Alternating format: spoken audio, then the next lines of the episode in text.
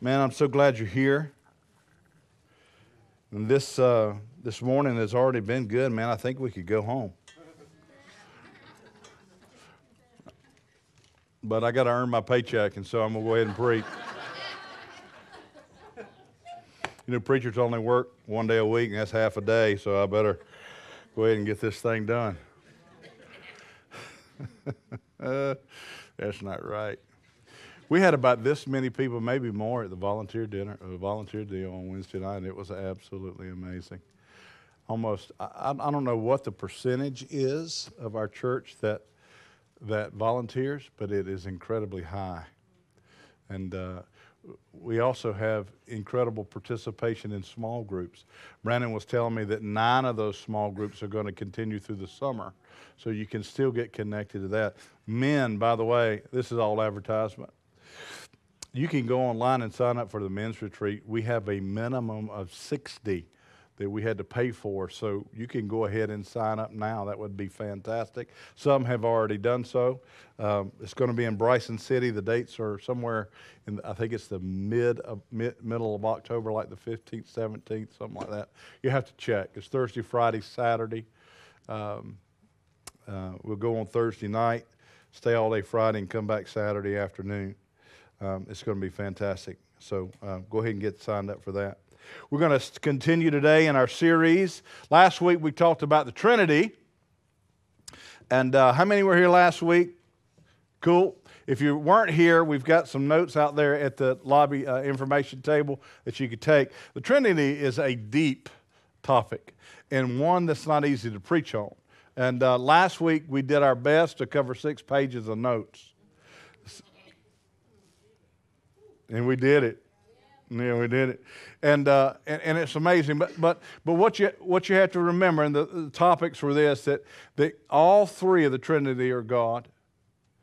And they all are God. Uh, they all have uh, different roles, and that the Holy Spirit is uh, subordinate to Jesus and the Father, and Jesus is subordinate to the Father, even though they're all God. And, the reason that's important is, is because that's the relationship that he wants us to understand as far as we are uh, in the church. He wants us to understand that, that we're, all, we're all equal, but we are, have different assignments. Uh, that's the way it works in church. That's the way it works in marriage. You know, the, the, the world needs to understand that, that we're equal in marriage, but we are also have those different roles, and there is subordination. You know, it's, it's, it's amazing how even read scripture, it says, you know, it even says submit to one another. But we, you know, there are times that we submit to one another's strength.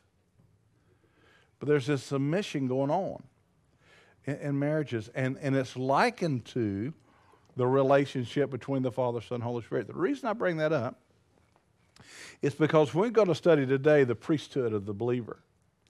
And we're going to understand, we're going to, we're going to study priest, the, the role of priest and what God intended and, and what church is supposed to be today. We're going to kind of look at all those things. And, and the reason being is, is because God used the priesthood to graft us into the relationship with the Trinity.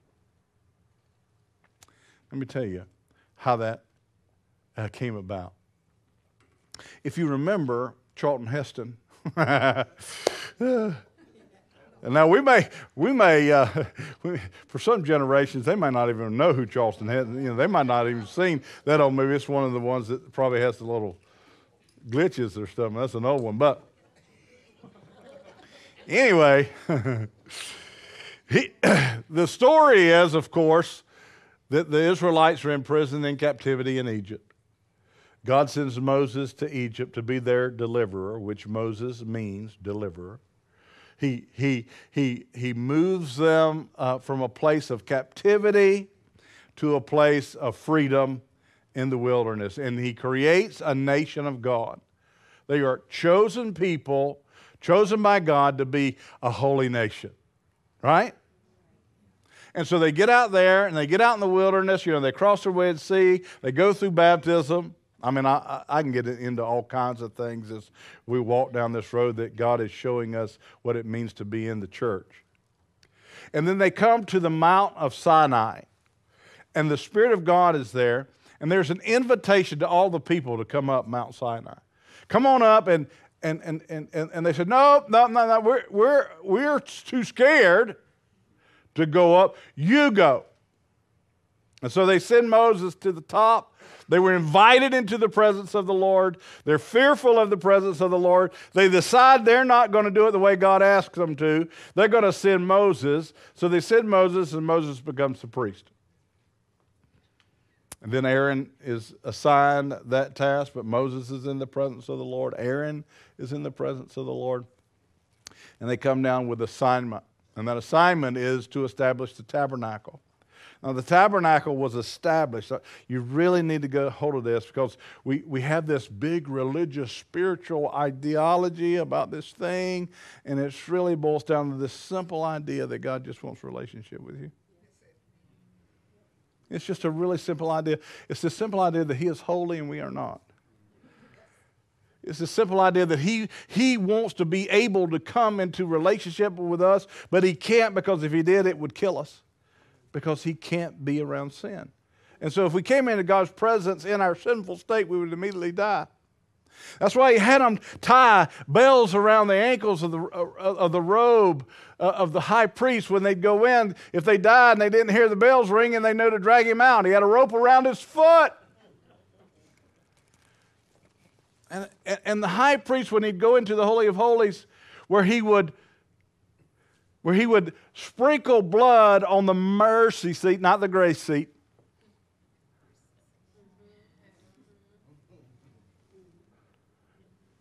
First for himself, so that he would be spotless, so that he could offer, his sins would be forgiven, he would now be spotless. Then he could offer an intercessory gift for the sins of the people, and he would sprinkle blood on the altar for the sins of the people as well. And he did that once a year, and he was called the great high priest.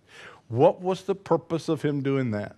The single purpose for him doing that is so that the people could experience the presence of the Lord. Relationship. I, I, I want you to be able to enter in with me. And so I'm going to provide a way for you to do that and that was called, that was done through the priest. Correct? So, so Jesus comes. And Jesus comes in, in perfect authority, underneath perfect authority, and perfect submission. And he comes and he comes to the garden and he's handed this cup, which represents the blood that's going to go on the mercy seat. Mm-hmm. And he, he says to the Father, Lord, take this cup. If you can, take this cup from me. What I, what I love about this picture is that he trusted God so that he doesn't say, God, Father, can, can, can we not do this another way? You know, your plan's stupid.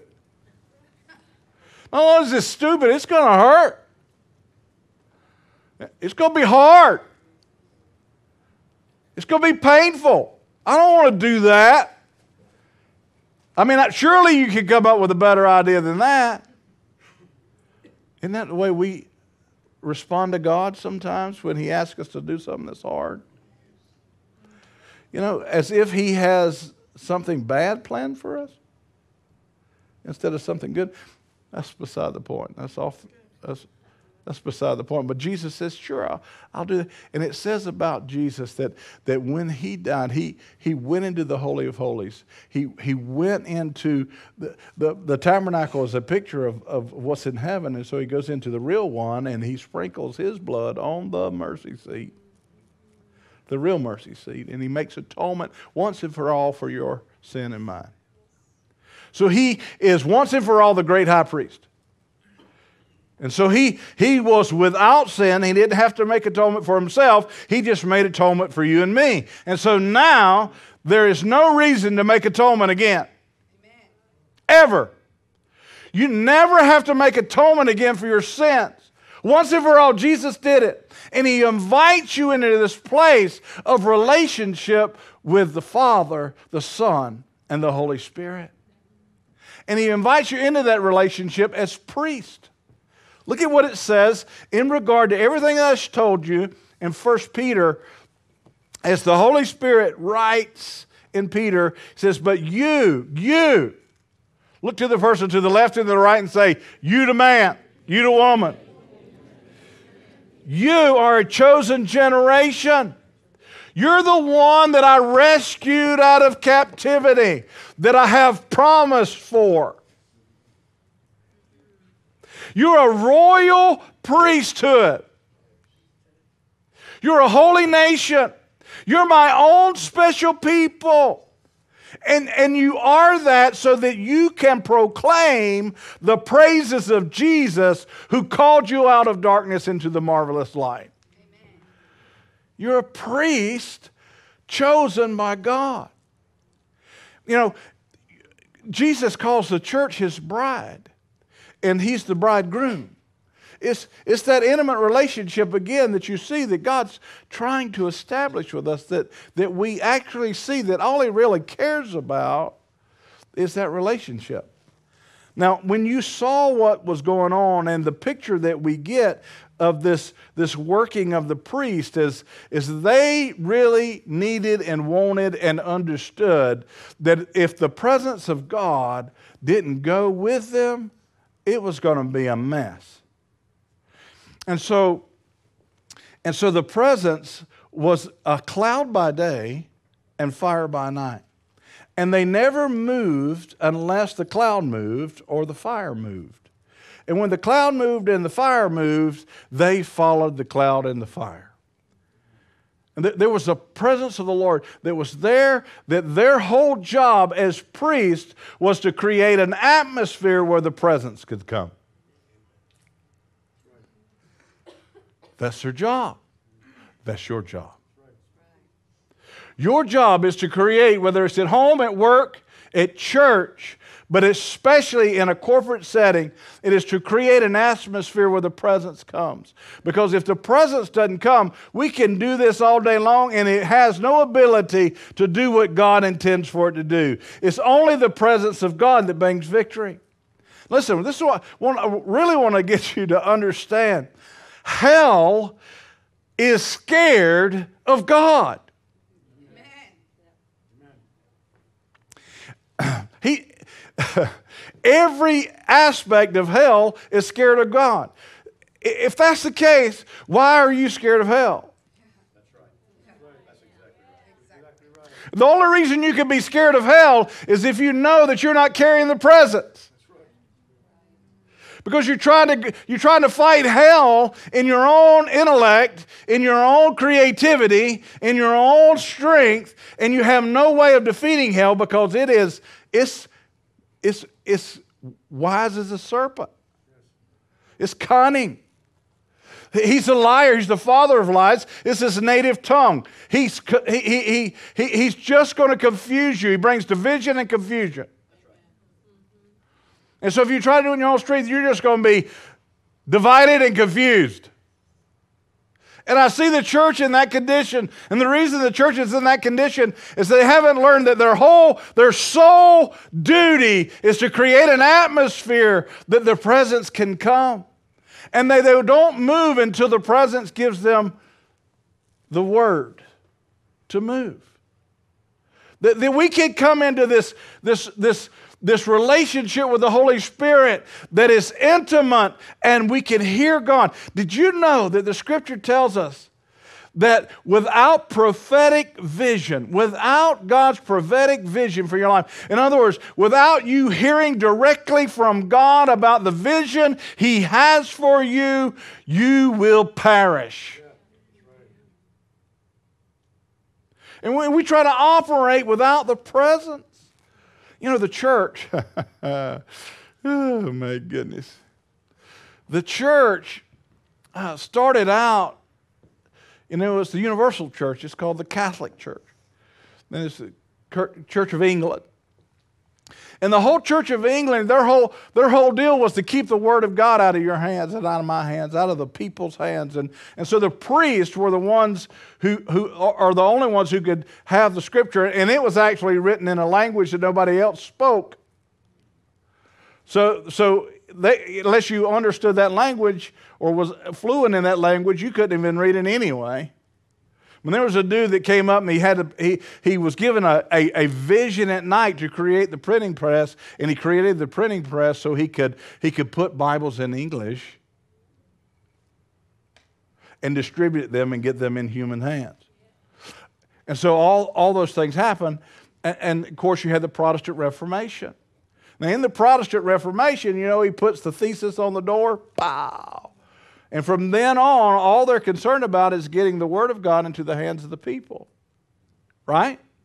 And so church became this place where you tried to get the Word of God in the hands of people. And what they would do is they'd take old bar songs and they would they would take the tunes of these bar songs and they would put the Word of God into these tunes so you could memorize it easier because the Word of God still wasn't in the hand, you know, wasn't widespread. There wasn't a lot of printed material that you could actually read. So they made songs out of this, and they would come together congregationally singing the songs, and that was, and that was, and then they would teach the Word. And, and that's what church has been about ever since the Protestant Reformation. And the truth of the matter is, now what we have is a Joel generation that's trying to please the people in church, trying to communicate well and have a great show when God never intended for church to be that at all. God intended a whole group of priests to come in and prepare a place where His presence could come so that He could bring healing. Isn't that interesting? We really messed that up. now, we, you know, we're trying to do that. You know, there's this, there's this great, you know, this great place where we have to come together and do this. But one of the things that we're, we're and sometimes we do well and sometimes we don't. We, we kind of did a little, a little bit today and sometimes it's difficult, but we got to get better. Is that if I don't teach you how to pray, I hadn't taught you anything. If you could come to this church for any length of time and you can't pray for your brother or sister, or you can't pray for somebody at work, or you can't pray for a relative, I hadn't taught you anything. Because if you don't know how to have conversation with God, you don't have a chance of getting His presence to come into your life. And, and, we, and we, put these, we put these barriers in our lives that keep us from actually being able to do what God created us to do. And that was to bring us into relationship in the Trinity as a priest. And so today, as I go through my notes, which I haven't used yet,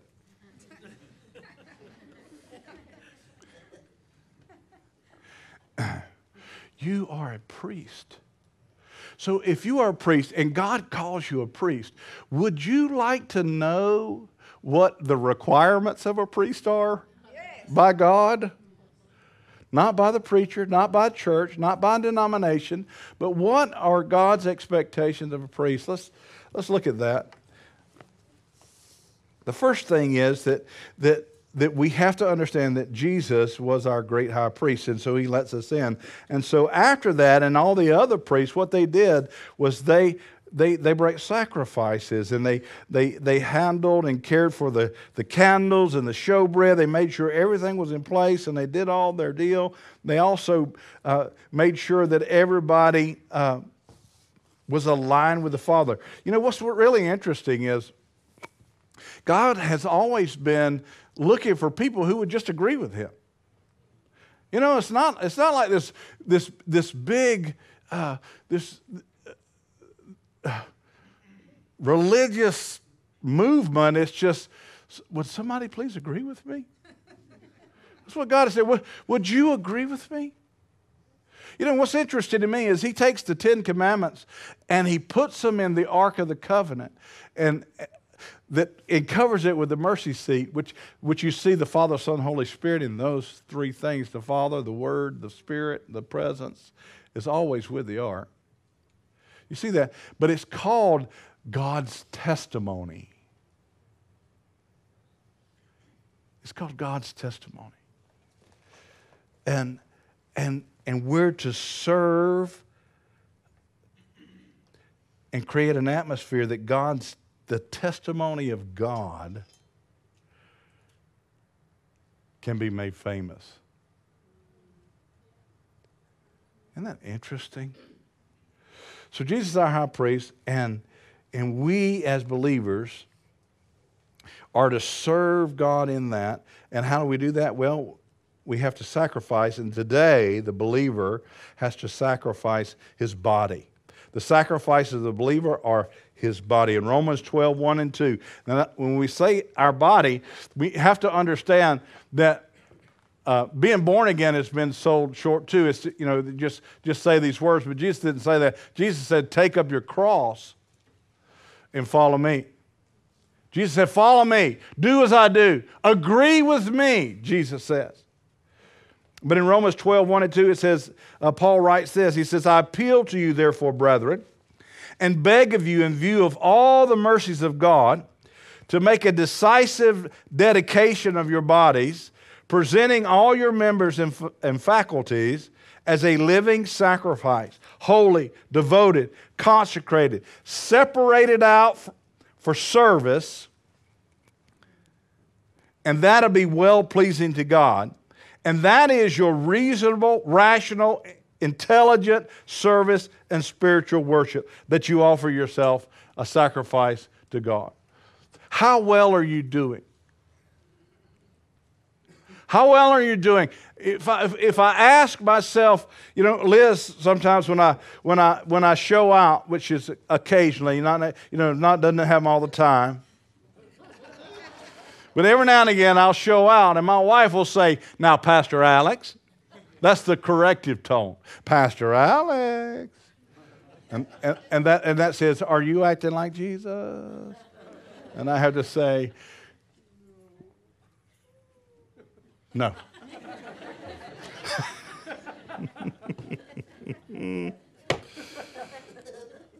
so I'm saying this to say, I'm asking the questions too. How well am I doing this?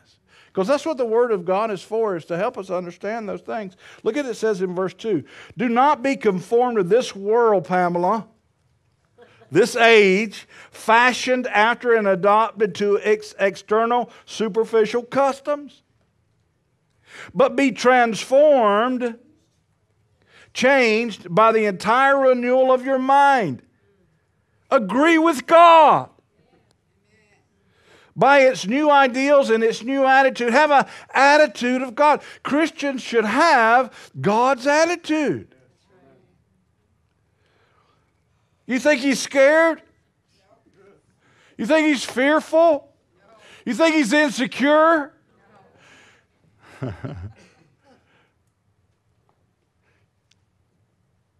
you think he's hopeless? You think he's discouraged? Interesting.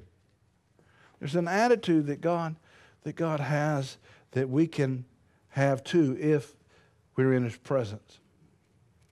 And it says we are to have that attitude so that we, Pastor Alex and Eastside Church, may prove to ourselves, for ourselves, what is the good and acceptable and perfect will of God. Look to the person to your right and to the left and tell them you can walk in the perfect will of God.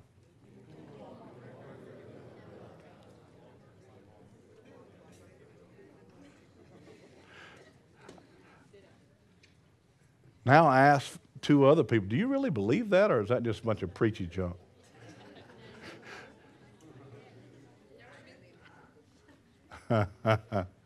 because it has to be true even the thing which is good and acceptable and perfect in his sight for you. You could do the thing that is perfect in his sight for you. But you can't do it without his presence. So you're called to sacrifice yourself to serve the Lord. Your, your, uh, your sacrifice as a believer are also the praise to God. In Hebrews 13, 14, and 15 says, For here we have no permanent city but we are looking for the one which is to come. Through Jesus, therefore, let us constantly and at all times offer up to God a sacrifice of praise, which is the fruit of our lips, that thankfully acknowledge and f- confess and glorify his name, that give him glory. And so we have to sacrifice our body, we have to sacrifice praise, and as a believer, we have to sacrifice our testimony and our substance to Him in service.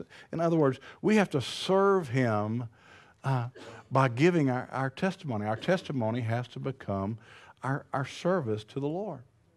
That's how, that's how we make Him famous. You know, how many people in here have been healed by the Lord? That, how you make his name famous is when we sing songs to him, we are reminded of how he's healed us. How, how many in here have gotten saved by the Lord? Okay. So we have a testimony there. Do, do, you, do you, have you seen God's hand in provision? Have you seen God's hand in provision in your life ever? And that's the testimony of the Lord. Wendy, I used you in the first service. I'm going to use you again in the second service. You, you were healed of lupus. What a testimony. You, you, you know, addiction is getting broken in your family because people are coming to Jesus. You know, that, that's what he does. That's what the presence does. And so it's our testimony as, a, as, as our substance and service to God. Romans chapter 12, verse 9 through 18 says it like this Let love be without hypocrisy. This is your testimony. Abhor what is evil, cling to what is good. Be kindly affectionate to one another with brotherly love and honor, giving preference to one another. Not lagging in diligence, fervent in spirit, serving the Lord rejoicing in hope, patience in tribulation, continually steadfastly in prayer, distributing to the needs of the saints, giving the hospitality. Bless those who persecute you, bless and don't curse them. Rejoice with those who rejoice and weep with those who weep. Be of the same mind toward one another. Do not set your mind on high things, but associate with the humble. Do not be wise in your own opinion. Repay no one for evil for evil. Have regard for good things in the sight of all men. If it is possible, as much as depends on you, live peaceably with the Lord, with all men. Hebrews 13, 5 and 6 says, Let your conduct be without covetousness. Be content with such things as you have, for he himself has said, I will never leave you or forsake you. So we may boldly say, The Lord is my helper. I will not fear what can man do to me? So, so when we think about the priestly duty, we have to understand that it's not about man. It's about God. It's about serving God. And so we have a sacrifice of our body, a sacrifice of praise, and a sacrifice of service to God. In that, in that time where the priest goes in, in that time where the priest goes in, he walks into the Holy of Holies and he sprinkles the blood on the mercy seat. What's he doing? The first thing he's doing is he's bringing a sacrifice for himself. The second thing he's doing is he's bringing a sacrifice for all the other people. He is interceding for other people. This is a tough question if you're a priest and you're called, you're a special person, you, are called to lay down your life to God, you're called to serve the Lord, you're, you're called to sing praise of, of your testimony to God and thanksgiving. When, you, when you're singing to the Lord, it should be your testimony of His deliverance in your life. And you're, and you're doing that to the Lord you also need to take in mind that God is depending on you to make intercession for everybody around you.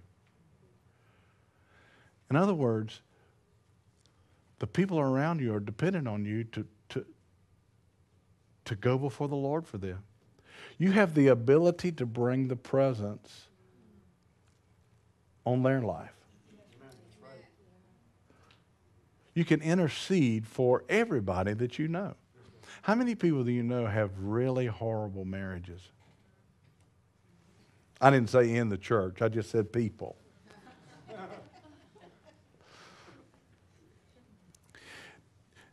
As a priest, your job is to intercede for them.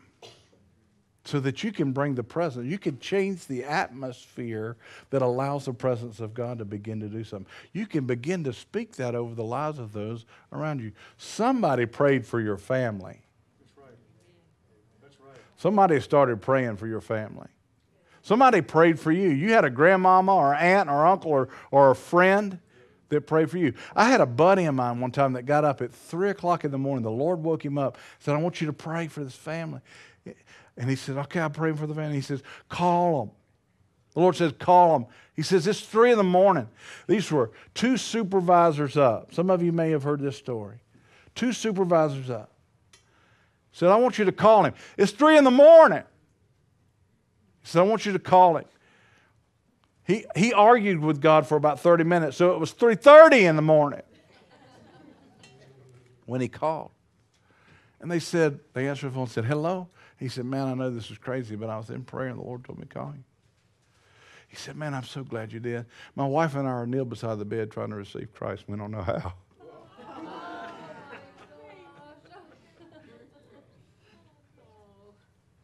you know, people need us to be doing that kind of stuff so that the glory of the Lord can come.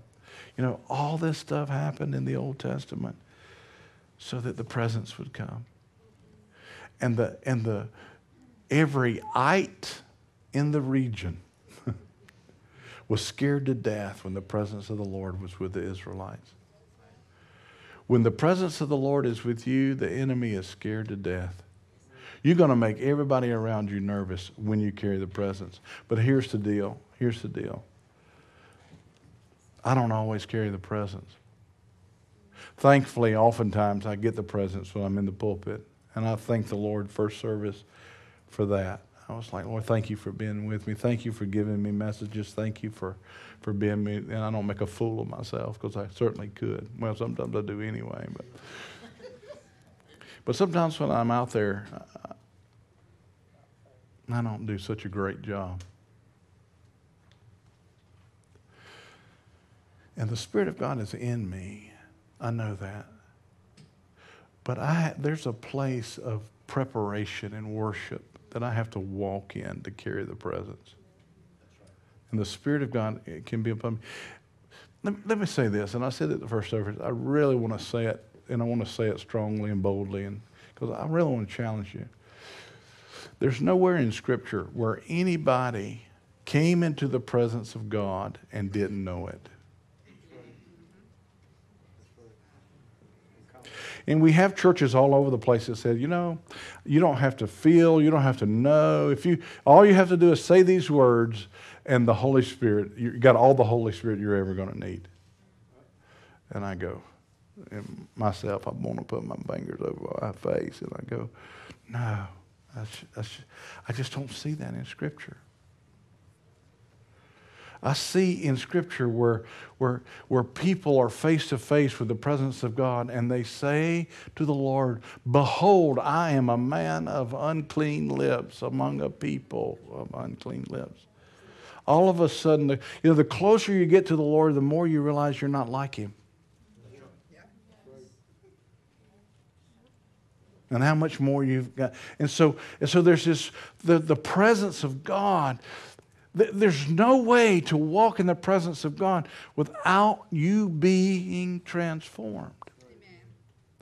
The presence of God transforms every person that comes in contact with it. And, and, and it leads and it guides and it gives creativity and it gives instruction and it gives victory. There's so many places in Scripture, so many places. In Zechariah, is, is places. In Ezekiel, there's a place where it talks about a river. It's described as walking in the river to your ankles, and it's the spirit, and then your knees, and walking to the knees, and you know your knees in the spirit, and then your waist in the spirit, and then over your head in the spirit. And it says about the spirit in that in that situation that everything the spirit touches prospers. Everything that it touches bears fruit. You see, God is going to bear fruit.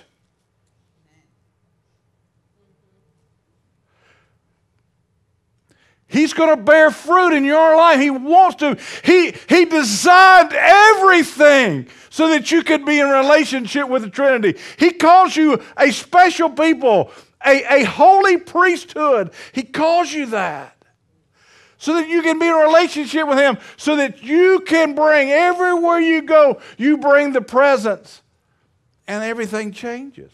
Do you believe that about yourself? You, you, have got to start walking in, in, in the idea that I've got to worship God to such a degree that I create an atmosphere that His presence can come. You can't manipulate God. A drum set can't bring the presence. JP's wobbling hand can't bring the presence. right? You, you can't manipulate that. You can stir up emotion but you can't bring the presence. Because when the presence comes, people get changed. When the presence comes, people get healed. When the presence comes, marriages are brought back together. When the presence comes, deliverance happens. When the presence comes, lupus is healed. A heart grows a new artery. I don't know what your story is, but the presence of the Lord brings incredible change. And God's call on you is a priest to serve in a capacity that brings the presence. I've called you out. You're a special people, a holy generation, called to serve God as a priest. How well we doing? Well, the first thing we got to do is recognize, and we do as a church, and we're trying to get better. The pastor's trying to get better. Is we're trying to understand that church isn't for the people, church is for the God. We're here to worship Him. We're here to testify His, His goodness. We're here to give glory to His name. We're here to lift Him up. We're here to establish a place where the presence can come so whoever you bring gets healed and touched by God. That's what we want to be about. And then we want to love each other and care for each other. Let the Spirit of God, because the presence is on, speak life into people and speak, speak truth and, and challenge wrong thinking. You know, you need to be challenged in your family and, and, and your church family when, when, when we're, we're saying, you know, I just, I, I've lost hope. Where'd God go? Did you lose God? I saw him in the back room just a little bit earlier because he's your hope. You don't have hope unless you have him. So, so if you don't have him, you got to go get him. Do you need to fast? You need to pray? You need to put sackcloth and ashes on? What do you need to do? You need to worship your God. You need to pursue your God. Not for your benefit, not for my, my, my, my, but for you, you, you. God, this is who you are. This is who you are. This is who you are. You're a great God. You're a great God. You're a great God. I trust you. I trust you. I trust you. Give me wisdom. Give me vision. Show me what to do. When you move, I want to move. I'm not moving till you move, but I know you need to move. So let me know when you're moving because I want to do your perfect will. And I know you can give it to me. And I know if you don't, then I'm going to perish. Right here. I'm depending on you. See, the church really needs to get serious about this. This is church. Church is not a great communicator and a good band. All created so the people can be entertained. The church is, a, if it's the church that God wants, is a group of people who, who believe Him and want to align with Him so that he can be who he is and it penetrate everybody that comes. Yeah?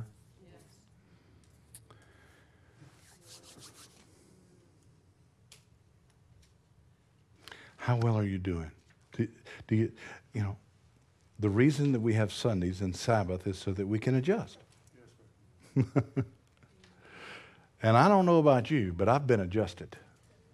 It was a, this week was an adjustment. So I hope and pray that God will let you know that everything He's done has been so that you can be in relationship as a priest to the Father, the Son, and the Holy Spirit. And that you are a priest, a chosen generation, a special person to serve your God.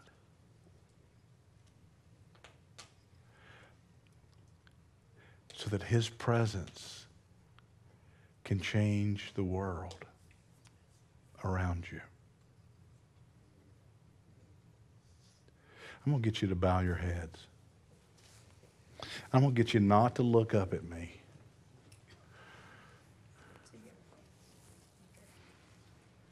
And the reason I've been is I want to hear, I want every hand to go up that says, you know, Pastor, I really want to believe that, but I don't believe that worth a flip. I want to see your hand right now.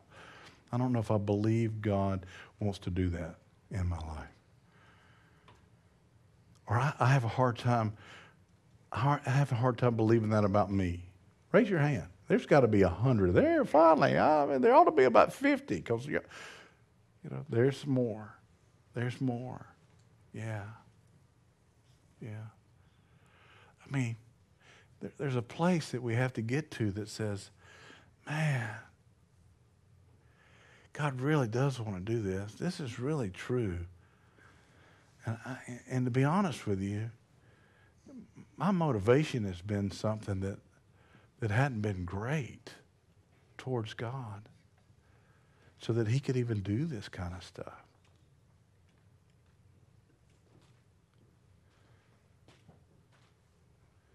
Does anybody else feel that way?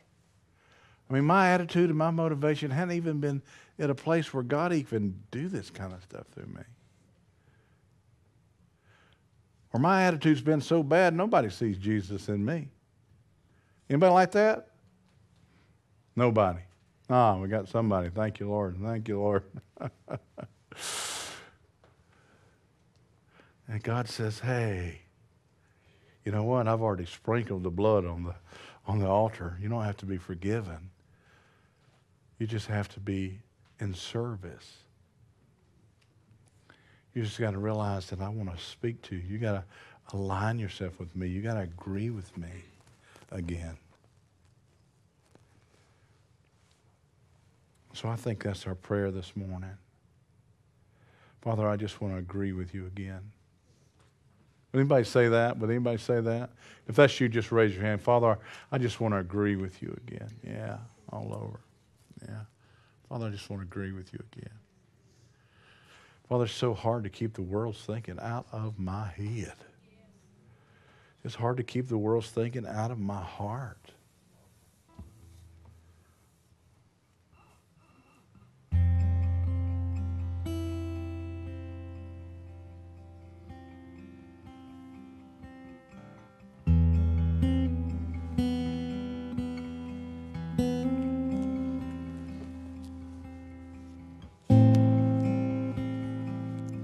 I love David.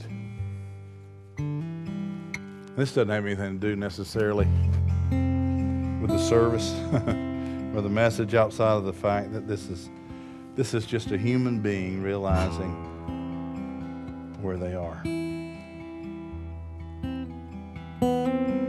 This is Psalm 139. Let's read this. Let's think about our culture. You know, I don't know where you are politically, but I'm not a political person, and I certainly don't want to do it from the pulpit. But there's one issue that is, is that is really strong uh, that I hope, regardless of which aisle you sit on, Republican or Democratic, that you would encourage those involved that that abortion is not of God and, uh, and any way of thinking that would justify that uh, needs to really be brought into question with the Word. And that's what I'm about to read. Because the Lord knew you. I'm looking for one of our pregnant women. Uh, there we go, there we go. Stand up. Let's see. Let's see. Look, look at that. That's amazingly good. You know, the Lord knows. The Lord knows already. He's got a plan. It's not an accident. I know y'all know it's not an accident. Good job, brother. Good job.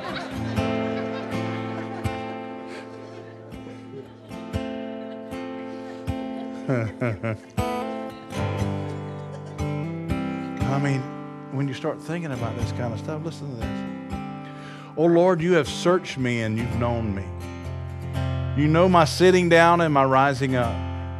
You understand my thought from afar off. You comprehend my path and my lying down, and are acquainted with all my ways. For there is not a word on my tongue, but behold, O Lord, you know it altogether. There's nothing you think, there's nothing you say, there's nothing you can do. You're my head. You have hedged me behind and before. You've laid your hand upon me. Such knowledge is too wonderful me. It is, it is high. I cannot attain all of it. Where can I go from your spirit? Or where can I flee from your presence? If I ascend into heaven, you are there. If I make my bed in hell, behold, you are there. If I take the wings of the morning and dwell in the uttermost parts of the sea, even there your hand shall lead me, and your right hand shall hold me. If I say, Surely the darkness shall fall on me, even the night shall be light about me. Indeed, the darkness shall not hide from you. But, you, but the night shines as the day. The darkness and the light are both alike to you for you form my inward parts. You covered me in my mother's womb.